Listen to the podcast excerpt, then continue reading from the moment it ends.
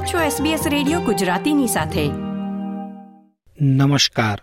તમે સાંભળી રહ્યા છો તારીખ એકવીસ ઓગસ્ટ અને સોમવારના સમાચાર SBS ગુજરાતી પર સુષેણ દેસાઈ પાસેથી.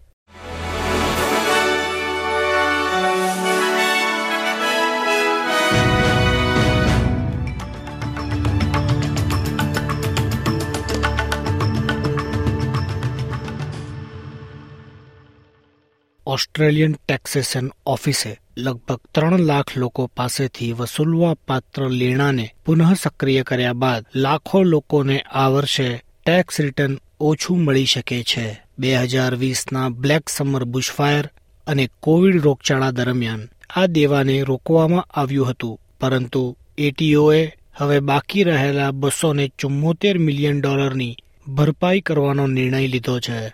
મેકકેન ફાઇનાન્શિયલ ગ્રુપના ડિરેક્ટર ફિલ મેકેન કહે છે કે એટીઓ કાયદેસર રીતે લેણીની રકમ વસૂલ કરી શકે છે. પરંતુ વધુ પારદર્શિતાએ ઊંચી મોંઘવારીનો સામનો કરતા લોકોને મદદ કરી હોત.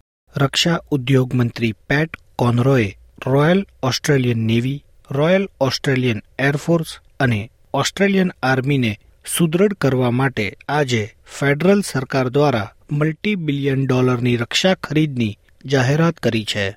જે અંતર્ગત ઓસ્ટ્રેલિયન નેવી માટે એક પોઈન્ટ ત્રણ બિલિયન ડોલરના મૂલ્યના બસોથી વધુ ટોમાહોક મિસાઇલ ખરીદાશે અને તે ઉપરાંત ચારસો એંસી million dollar anti radar missile અને એન્ટી ટેન્ક મિસાઇલ માટે ખર્ચાશે. અત્રે ઉલ્લેખનીય છે કે ઇન્ડો પેસિફિક ક્ષેત્રમાં ચીનની સૈન્ય હાજરીને લઈને ચિંતા વધી રહી છે. ડિફેન્સ સ્ટ્રેટેજિક રિવ્યૂના નિષ્કર્ષ બાદ આ ખરીદી કરવામાં આવી છે, જેમાં સંરક્ષણ દળને લાંબા અંતરે લક્ષ્યાંકો પર પ્રહાર કરવાની ક્ષમતા વિકસાવવાની ભલામણ કરવામાં આવી હતી. બિઝનેસ કાઉન્સિલ ઓફ ઓસ્ટ્રેલિયાએ એક અહેવાલ બહાર પાડ્યો છે, જેમાં નીતિગત ફેરફારોની શ્રેણીની રૂપરેખા આપવામાં આવી છે, જે મુજબ ઉત્પાદકતામાં વધારો થશે અને રાષ્ટ્રને તેના આર્થિક ભવિષ્યને સુનિશ્ચિત કરવામાં મદદ મળશે.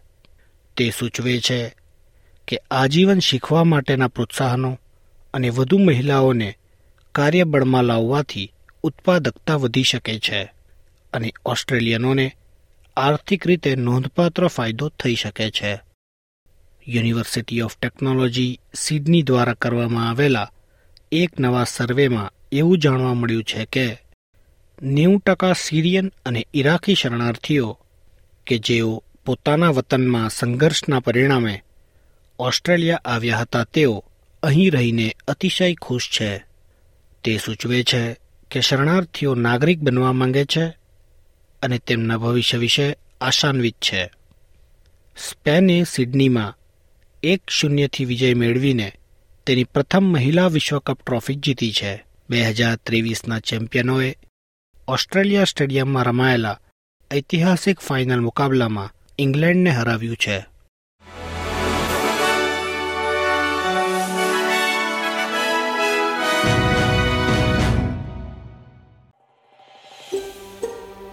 આ પ્રકારની વધુ માહિતી મેળવવા માંગો છો?